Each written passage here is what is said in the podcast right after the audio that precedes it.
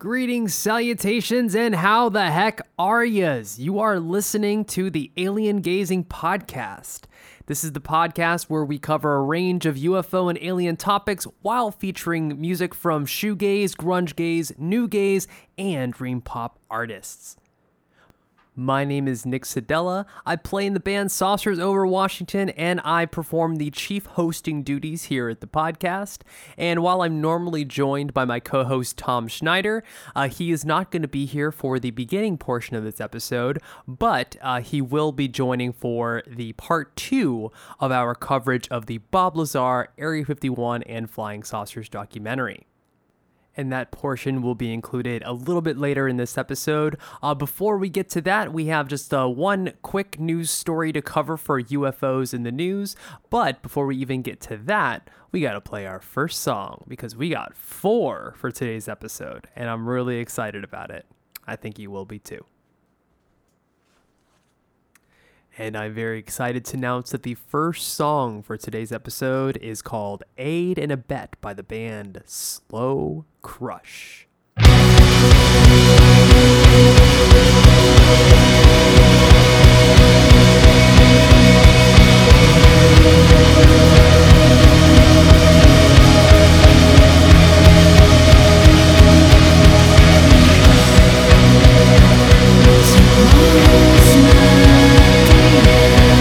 Oh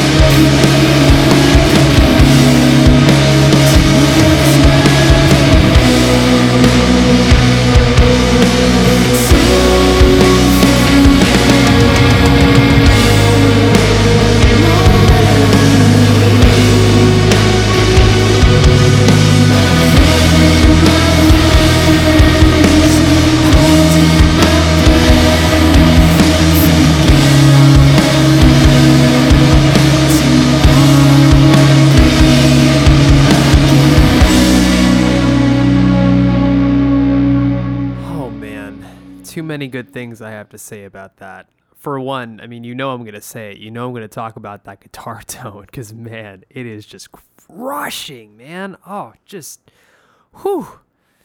And man, I got a lot to share with you about this band because I have been a big fan of Slow Crush ever since I heard um, their album Aurora that came out uh, in 2018. And that song you just listened to, Aid and Abet, that was off of it.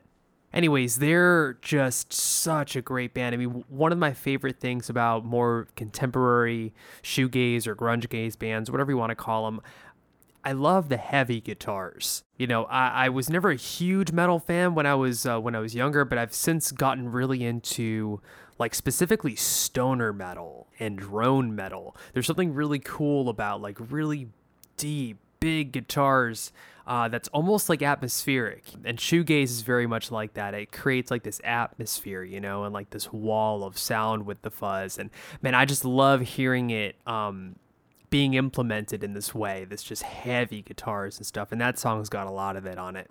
But anyways, Slow Crush, let me tell you a little bit about them. So first and foremost, that song was called Aid and Abet. It's off of their 2018 record called Aurora. And they still have copies of this record on vinyl, uh, which has been described by a reviewer for Stereogum as quote unquote one of the best shoegaze albums in a long time. Unquote. And yeah, I can definitely confirm that. It is such a great album. And I'm just also going to add to this because I'm sure some of you are like me and you also play in a shoegaze band or you just like to play shoegaze music. Um, you might want to check out their merch via their website because they are actually selling their own custom fuzz pedal. And not only is it a custom fuzz pedal that they make themselves, it's also a fuzz pedal that they used for that album, Aurora. Uh, so it's really cool. Uh, I think they're doing only 20 per run, and they're on their third run right now, and they still haven't sold out of them. So you still have a chance to get this really sick pedal. I'm getting one, and man, I cannot wait to check it out.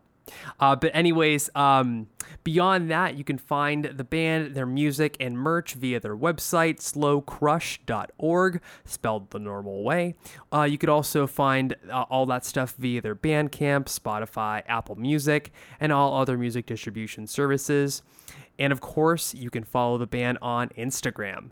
Just look for them at Slow Crush. Again, that's spelled all the normal ways. And with that, let's get back to the show. Hello, and welcome back to the Alien Gazing Podcast. So, we got a lot of stuff to cover on this episode because, in addition to featuring our conclusion to our two part coverage of the Bob Lazar, Area 51, and Flying Saucers documentary, we also have some things to cover in UFOs in the News. And I have a little bit of housekeeping to take care of before we even get to any of those things. So, let's go ahead and start there. So, first, I'd like to apologize for the delay in posting part two. Uh, I know on the previous episode I had mentioned that part two would be posted the following week, and obviously, we're two weeks past that date as of this recording. The past two weeks, I've just been busy working on music with some new potential members of Saucers Over Washington as we get ready to start fleshing out some songs and making some demos for our first full length album. So, I wanted to apologize for the delay and thank you all for your patience. And that's actually a good segue to the second piece of housekeeping, which is the Alien Gazing podcast will be taking a short break uh, for most of March and probably early April, but we will be back later in the spring, likely around late April or mer- early May. Merly May. Uh, this is this will be done to just basically free up some time for both myself and the band to work on our first full length album. And if you aren't already, please go ahead and follow us on Instagram. Uh, it's just at Saucers Over Washington.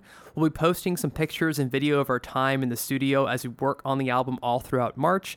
So it'll definitely be a good time, and we'd love to interact with you guys on there. In the meantime, if you are in a shoegaze, grunge gaze, or dream pop band and you'd like to be featured on the podcast, please go ahead and send us an email over at saucersoverwashington at gmail.com. Uh, that's spelled all the normal ways.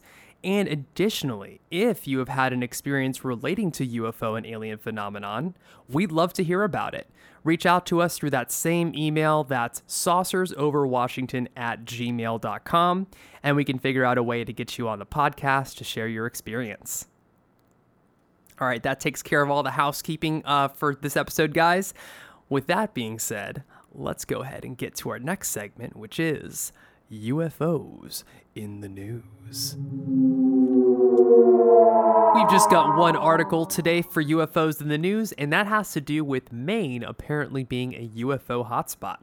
So let's get into it. Uh, this comes from an article released by the Bangor Daily News, which is a Maine based news publication, and it discusses the state of Maine's relationship to UFO activity, including recent data that ranks Maine as the fourth in the nation in UFO visitations. One chart includes data showing a sharp increase of UFO sightings in Maine since the early aughts that is currently on the rise. In the article, a few potential reasons for Maine's rise in UFO sightings are posited, with one of the explanations being the pandemic itself due to the increased leisure time people found themselves with. We have a quote here Numbers went through the roof. I mean, what else did people have to do besides stream movies, sit on the deck at night, and drink? End quote. Additionally, the article provides some insights into Maine's history of UFO encounters, including one account that was recently released as part of a recent declassified documents dump provided by the website The Black Vault. We actually covered that story on our previous episode, and I said back then that we would be seeing some of this stuff making its way into headlines. And here we are. Uh, so definitely check that out. It's really interesting. Um, this is, I mean, this is very interesting. I mean, it doesn't surprise me that we would see more UFOs uh, being sighted in general during the pandemic. In fact, I think that might be one of the things that's got them on the rise. But I do think that, that in general, they are on the rise as well. And the data shows that. Um, so it's interesting that Maine would be a hot spot. I can't think of any particular reason. Um, but, you know, I'm actually watching uh, this this History Channel series, which are super lame, uh, just the way that they go about them. But anyways, I'm watching it with my fiance, and um, it's it's about Skinwalker Ranch. And if you know anything about Skinwalker Ranch, you know that whenever something weird happens, it's often accompanied by electromagnetic phenomenon. Well, the same tends to be the case with UFOs. So uh, the fact that Maine would be a hotspot tells me that maybe, uh, maybe uh, we should be looking for areas of you know intense or higher than normal electromagnetic uh, activity, either coming out on a consistent basis or be measuring for that stuff whenever these things do occur. Um, but anyways, um, one of the interesting things about this article too was the mention of the UFO sightings desk reference, which is essentially a large and in-depth collection of statistical charts and graphs which analyze over 100,000 UFO sightings around the US between 2001 and 2015. So this is essentially like an encyclopedia of UFO information. And uh, the book was referenced as a source for some of the information in the article, and it was mentioned that an updated version of this book will be coming out sometime this spring. So I know I'm going to be picking one up, so maybe you should too. Anyways, that'll do it for UFOs in the news, guys. Uh, let's go ahead and get to our next song. And this next song is called Box of Memories by the band Deep Red.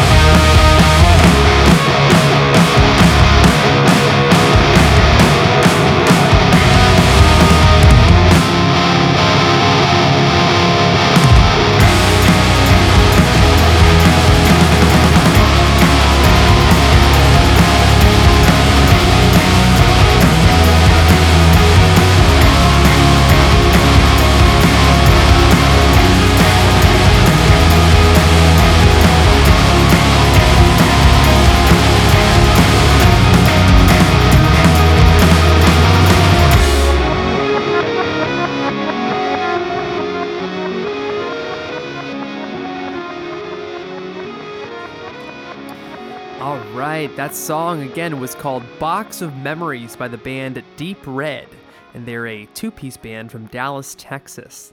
And I gotta tell you, actually, if, uh, if you have a good pair of headphones, uh, I highly recommend you put them on and give that song another listen because I just listened to it for the first time with my studio headphones.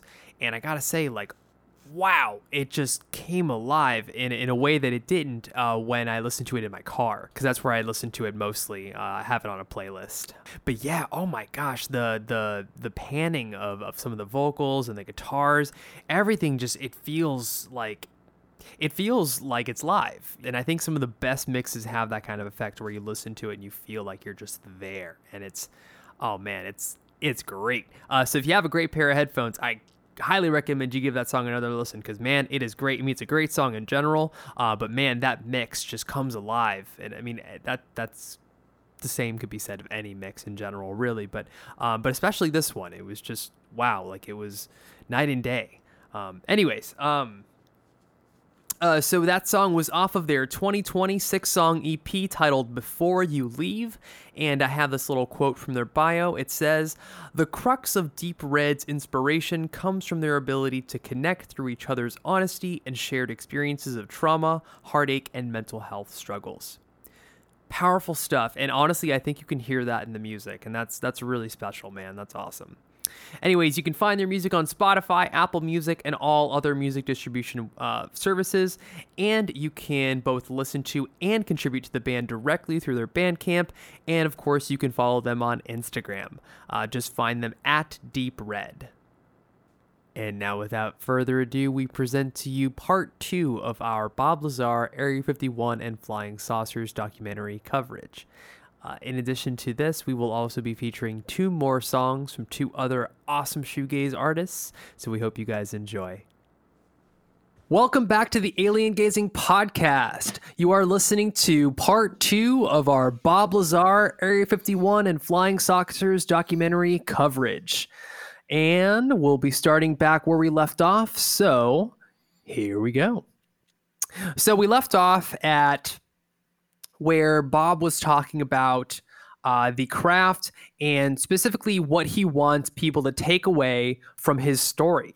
And basically, the thing that he wanted people to take away was the fact that science and suppression of information is the thing he wants people to take away from this. That, yes, it's fascinating that that there are other civilizations out there and they are interacting with us. But the thing he wants us to take away as the viewers and the listeners of his story is the fact that this information is being kept from us. And that to me, that, sorry, that to him uh, is the core of this story is that information is being kept from us. Profound information that could affect us in innumerable positive ways. So, going from there, uh, we get a snippet of an interview with Bob from 1989 where he discusses the normalization of the out there physics he encountered on the job. So, he's in the interview, they're basically asking him, you know, like what it's like to work with such crazy, you know, physics stuff. So, he mentions that what he noticed when he got to look inside the craft was how small the seats were for the occupants of the craft. That was another reason it couldn't have been man made, he says. Why would we have built something like that for kids? He reasoned at the time that it was built that way for whoever the occupants of the craft were. And whoever they were, they were much smaller than us. So he's talking about, you know, sitting in the craft, and the craft was built for small people. Why would we build things for small people where we average height of like five eight, right? The average human's about five eight or between five feet and six feet.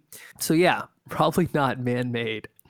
And then we get into this discussion of Bob Lazar having sought out hypnotherapy to help him access memories of what he remembered, of what he worked on at the base.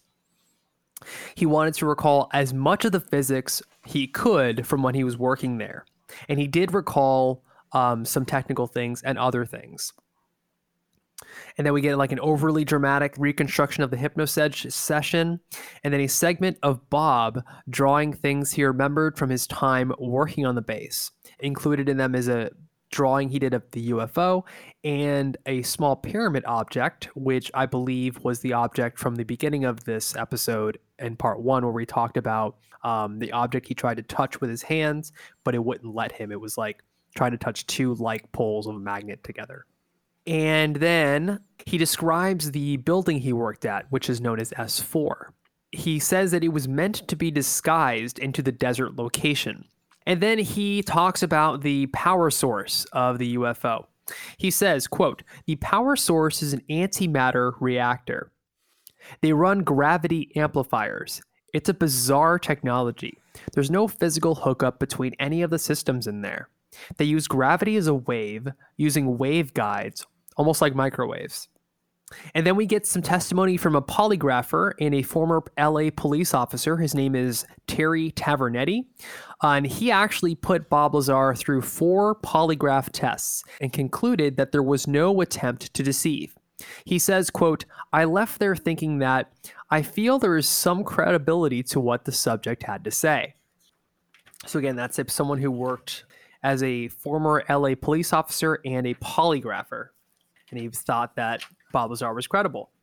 He sent those results of the polygraph test to another fellow polygraph colleague who came to the same conclusion, which was no attempt to deceive. Then we have some discussion of some consistencies with Bob's story that coincides with information that Bob couldn't have known unless he worked there.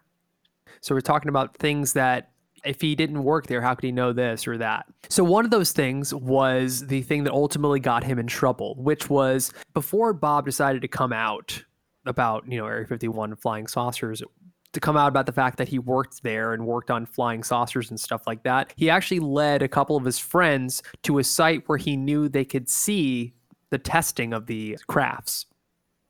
So before he blew the lid open, he would take his friends to some of these sites where they could see scheduled test flights of UFO tech. And these these really did happen. His friends have said that they saw what they saw, and actually they got caught one night, and that's what led to this whole uh, this whole round of circumstances. So yeah, so how could he have known that they were going to do testing in that specific location on that specific night if he didn't work there? Uh, then we have uh, an, another element that another element. Um, another thing that adds to his credibility is element 115. It was discovered, I think, in 2004, which was many, many years after Bob Lazar claimed it was a fuel source for the flying saucer crafts. So, again, another piece of information that lends credence to his credibility. So, then we have a question What was Bob's job exactly at S4?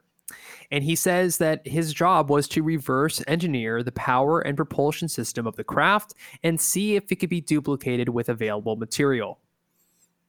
Jeremy Corbell asks Lazar to sketch a picture of the UFO he saw, which he does, and he proceeds to describe how the craft operated in regards to some of the parts of it and he mentions that he was only permitted to work on and observe the bottom and middle sections of the craft.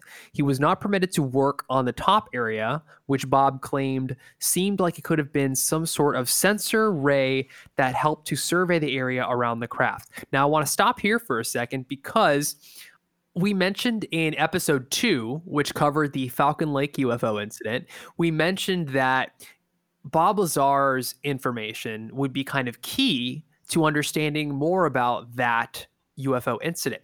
And this is what I wanted to point out about. Um, so obviously, Bob was only working on the bottom and middle sections of the craft. He said that the top seemed like it could have been some sort of sensor array that helped to survey the area of the craft. And Tom, I don't know if you remember, but in the Falcon Lake UFO incident, one of the things that was discussed was the fact that the top of the UFO that Stefano or uh, Stefan, the the craft that he saw, it put out at the very top of it, it put out these lights all around the area. So that to me is interesting because it seems like maybe if that's what Stefan saw, Stefan Michalak, and Bob Lazar having worked on these these systems, even though he didn't get to work on the top part of it, him claiming that it could have been a navigation sort of thing.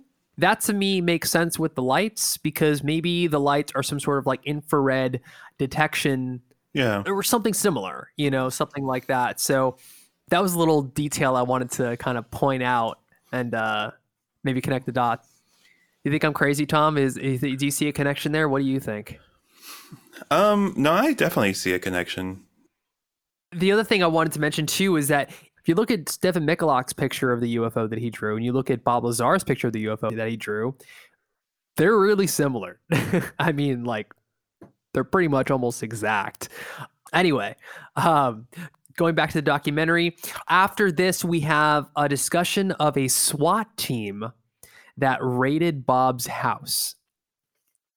So then they show a scene uh, that happened previous to this raid where Jeremy and Bob are in the woods. And there's a discussion about encrypting the segment that they were about to record. This included them turning off and getting rid of their phone. So in this clip, you see them saying, hey, we should probably encrypt this next segment. And as we encrypt it, we should also just turn off and get rid of our phones, right? So the implication of this is that uh, Bob was going to discuss whether or not he snuck out a little bit of element 115 on his way out of Area 51, which there are claims that he did that. Then we see some text on the screen that tells us that Bob was raided the next day after this conversation in the woods uh, by the FBI. And in the raid, there were direct references to the conversation from the segment, which was supposedly encrypted and which did not have their phones or they did not have their phones on or present for. This seems to imply that somehow, some way, the government was watching and listening to Bob's every last word. And we ask the question again why, if there's nothing, if there's no reason for it? Then we see that the uh, the FBI also raided his business and considered raising uh, raiding his house again. Included in this raid were FBI, state police, and other agencies. Bob said, "quote They were obviously looking for something."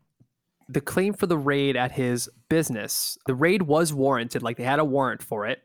They were supposedly supposedly looking for paperwork from an order from two years prior for a customer that ordered some potentially toxic material. So they sent the FBI, the state police, and other agencies to his business of work with a warrant to search for pieces of paper for an order from a couple of years ago. Mm-hmm. Seems like he uh, could have just made a call. Yeah. You know, um, yeah. and uh, he goes on to say, "quote They had computer experts here going through all the computer equipment we had here. They had people sectioning off the building, labeling it in cubic meters, so that they could search each one for two pieces of paper. Seems a little seems a little off. Uh, and this was the second of two raids and he says quote i am convinced there's ulterior motives. I firmly suspect that there's a lot more to it than they're saying that they're looking for something else. There was a bomb squad a computer squad a biological hazard squad a hazmat squad the whole gamut. And this next part is a uh, segment of conversation between jeremy and bob. Jeremy says everybody knows the story is that you got some element 115 out of los alamos that's public knowledge. It's something you said a while back. Do you think that what has happened has to do with that? Bob's responds, We're not going there. Jeremy, are they trying to shake you down to find the element 115 that you said 30 years ago that you got out of the lab? People are going to ask that. Do you not feel comfortable addressing it? Bob, nope. I don't feel comfortable addressing it. Ooh. Interesting. Very, very interesting. So, what do you think? Pretty wild, huh? Well, we're going to go ahead and interrupt real quick to bring you another song. This one is called Friction by the band Bled Tape.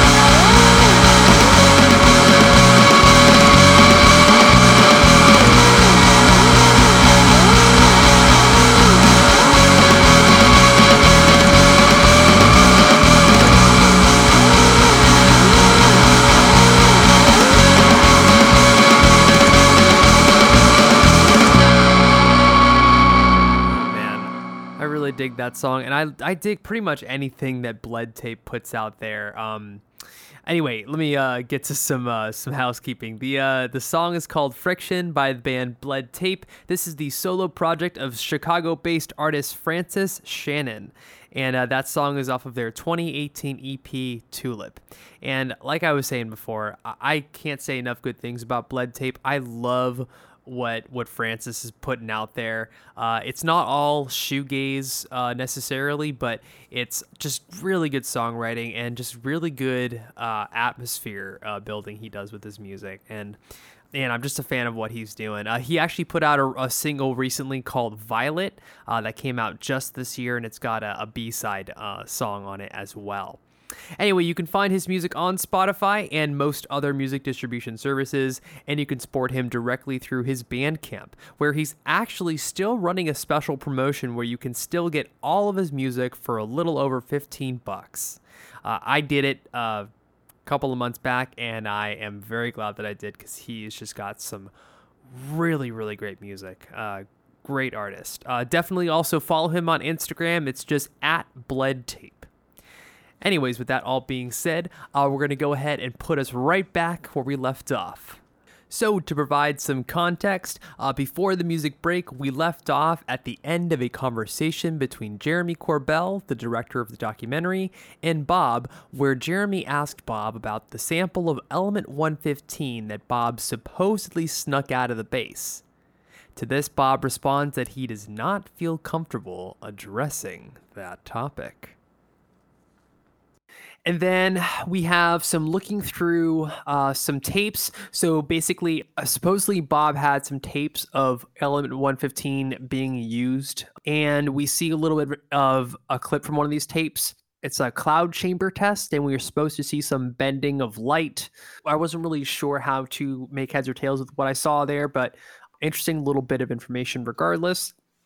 And then we have a segment where we have Jeremy talking with other physicists about element 115 because this is a big thing with element 115 is that although yes we have synthesized an element called element 115 and it's on the periodic table now according to bob lazar the form of element 115 that we've been able to synthesize is not stable in that state that we've synthesized for it.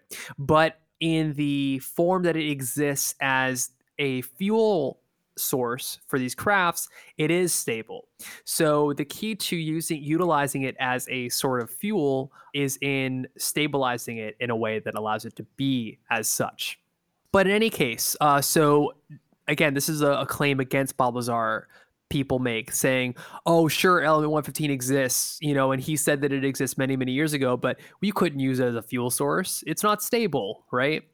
So the argument is that Bob Lazar is lying because element 115, though it does exist, it's not stable and cannot be used as fuel. So Jeremy's doing his homework and talking to physicists and trying to find out, well, what do they think? Can it be stable? Is it possible? And the consensus from several of the scientists that he spoke to were was that you cannot rule out a stabilized version of element 115. In other words, it's not pseudoscience. You know, whether or not element 115 can exist in a stable form is is theoretically possible. So take that, I guess. and then we go to talking with Bob about element 115, um, less about him stealing some and more about the element itself. Um, so he says element 115 was what we would call the fuel that provided the power for the reactor to work in regards to what happens with gravity in 115, Bob Lazar says element 115 affects gravity. Element 115 produces its own gravitational energy. It had a very specific manufacturing technique. I don't really know how that information came to be. Its code name was LA 1000. That's what it was referred to off site. Its purpose was supposed to be an advanced armor. In other words, that's how it was able to be disguised. So people didn't know what it really was. And so this confused me when I read it at first. And there's more to this quote I'm going to read in a second, but I want to kind of clarify. I think what he's implying here is that basically some people in the government at Area 51 knew how to synthesize element 115 to make more of this fuel source, but they didn't let people know how it was done. And when they would go to get it done, they would say that it wasn't a fuel source. They would say that it's an armor. It's made for a specific armor. And so the fact that maybe the the way that it's created being classified could just get by without further questioning. But anyways, he goes on to say that you could take a sample of the material uh, 115 to a lab and tell them it's part of a top secret armor, and that takes care of all the weird questions. Uh, and then he goes on to say this fuel is in the form of a three dimensional thin triangle with little rounded edges. It's somewhat copper in color. The way this is manufactured is really critical. It's not just cut out of a heavy sheet of material. A cylinder of this material is taken. This is machined into a cane. The outer part is shaved off using a lathe or something like that until you have a three dimensional cone. Once you have the cone, it's sliced. Now, with the alien technology that was present in the craft, it takes that basis, that extra gravitational energy in a small reactor, amplifies it through the equipment there, directs it through the wave guides and archways into the emitters, and allows it to propel the craft and manipulate that gravity wave for whatever use they want. All right, and then pretty much after that is when this documentary starts to slowly kind of come to a close and finish. So that feels like a good spot to go ahead and bring in our last song for today's episode. And the last song is called Summer Always Comes by the band Bloom 604.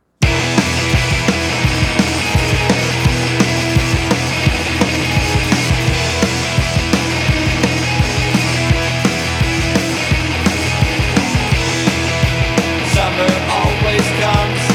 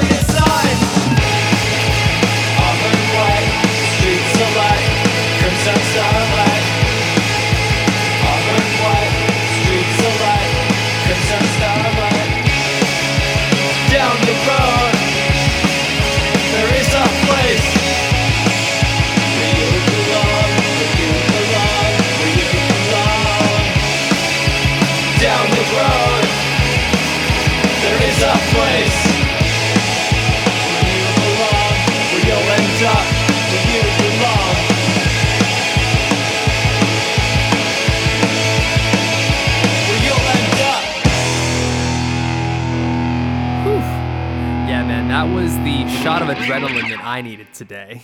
uh, that song was called Summer Always Comes by the band Bloom 604. And uh, they are based out of Vancouver over in Canada. And that song was a single they released in January of this year. So I think they're pretty new. And I was actually introduced to them from one of the members of the band Palm Haze, who we've previously uh, featured on the podcast. Anyway, you can find Bloom 604's music on Spotify, Apple Music, and most other music distribution services. You can support them directly via Bandcamp, and you can follow them on Instagram at Bloom604Band. That's at Bloom604Band. So, to give you some context, before the music started playing, we were wrapping up our coverage of the documentary, and we were just about to get into our thoughts concerning Bob's story and whether or not we believe that he's legit. So, that kind of covers all like the in depth bits of information from the documentary. So, now we're just going to go ahead and just kind of freeform talk about it for a little bit uh, before we go ahead and end this episode for today. So, Tom, would you like to go first? Sure. Um so like overall from start to finish, I thought the documentary was was good. And my takeaway from just in general is just that the guy was, you know, Bob was very genuine. Cuz like why would you keep that live for so long and you know what I mean like for clout, you know, or because I've seen it before where somebody tells a lie and they get famous for it. And then they kind of either they backtrack or they just kind of disappear from wherever they were from like society. You know what I mean? Like, They fall into obscurity. yeah, like, you know, Bob was, if you asked him today, he'd probably tell you the same story. And it was actually kind of interesting. There's, there's a couple uh, um, Area 51 videos on YouTube where people like cross the line almost. Like there's that, like, there's that line, and then they cross it. And then you do see people, um, government but people like watching them and there's been a couple incidents where they actually get guns drawn on them um, actually i do recall there was one incident where they were you know they were on like adventure bikes you know and they crossed the line to area 51 and within seconds um, i don't know i mean obviously i don't know how they edited it but within seconds according to the youtube video they had like guns drawn on them and so i think you know we have a government that will go great lengths to protect things. And you know as far as like his you know not having records to what school he went to that's very easy to do away with. You know if if he knows something it's the government can make things disappear. Um but as a whole i that my takeaway was like he was this like a stand-up dude. Um and I think his story, I believe it. I generally do. And yeah, I think that's kind of my takeaway from that. I definitely relate and I agree with you um, that that he is a genuine person. That's what that's what comes across in this documentary more than anything else. I think is that he is a credible and genuine person. You know, from first of all, I mean the guy's a physicist. You see him work on like physics related things in the in the documentary and and the fact that he works on these these these propulsion cars. I mean everything about his story makes sense. And sometimes you hear the government being referred to as like this insane power kind of thing, which I don't want to say that like the government is that because like when you're talking about the government, there's like the government. There's like people who are senators and and you know Republican, Democrat. But it's another thing to talk about military industrial complex type of government, uh, CIA and intelligence agencies and stuff like that. So when I say that if the government wanted to wipe out your records, they could. I'm not referring to your representatives who go to Washington, Right. but someone in some sort of intelligent agency absolutely could. I mean that that doesn't seem far fetched to me, and it seems the fact that there are records of Bob having worked there in the sense of being in the phone book as well as being in an article where it's referenced that he worked there. You know, at one point, Bob did give George Knapp, back when this was all happening in the early 90s, he gave George Knapp a tour of the Los Alamos facility. He gave George Knapp a tour of it. I mean, Tom, I haven't been to your house. I'm not going to go to your house and give a give some random person a tour of it. You know, like Yeah. you don't give someone a tour of you know a place unless you you know it you know? And then the the incident with uh, the brothel and the hooker thing that he was potentially facing some some serious like legal repercussions for and he didn't change his story. You know, it all just seems to point to the fact that like he's not lying and he doesn't come off to me as someone who is lying.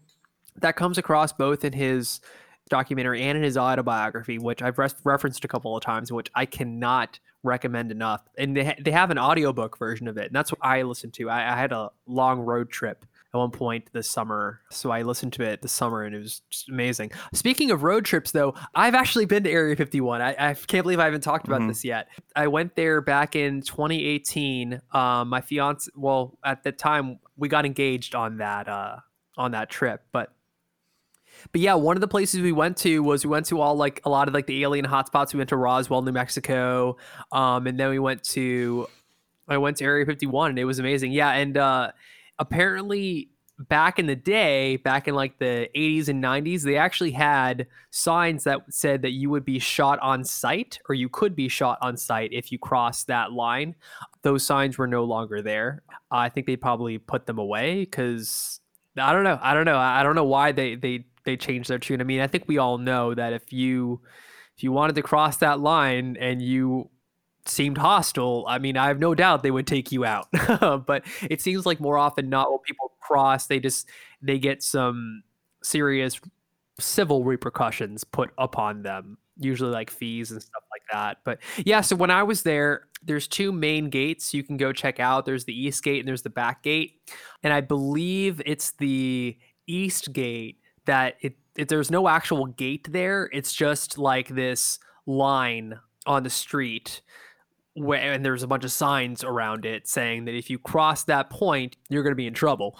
Um, so we visited both entrances. We visited the back entrance, which actually had the fence and stuff. Uh, we visited that during the day, and we visited the east gate at night.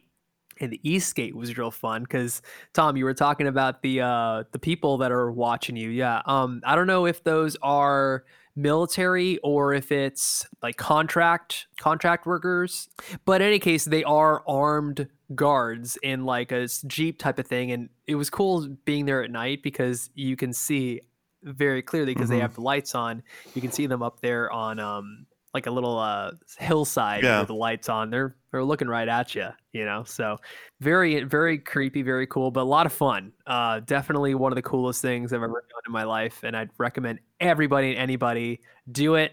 It's a lot of fun. But anyways back to bob lazar. Um i gotta say i'm very grateful for this documentary coming out and that he decided to you know set the story straight kind of thing because that's the impression i got from this whole thing is that he just wanted to set the story straight because at this point you know he knows that it seems like nothing's really going to come of what he did many many years ago you know it seems like it caused a lot of problems for him. In fact that's one of the things that he talks about towards the end of the documentary that's actually kind of sad.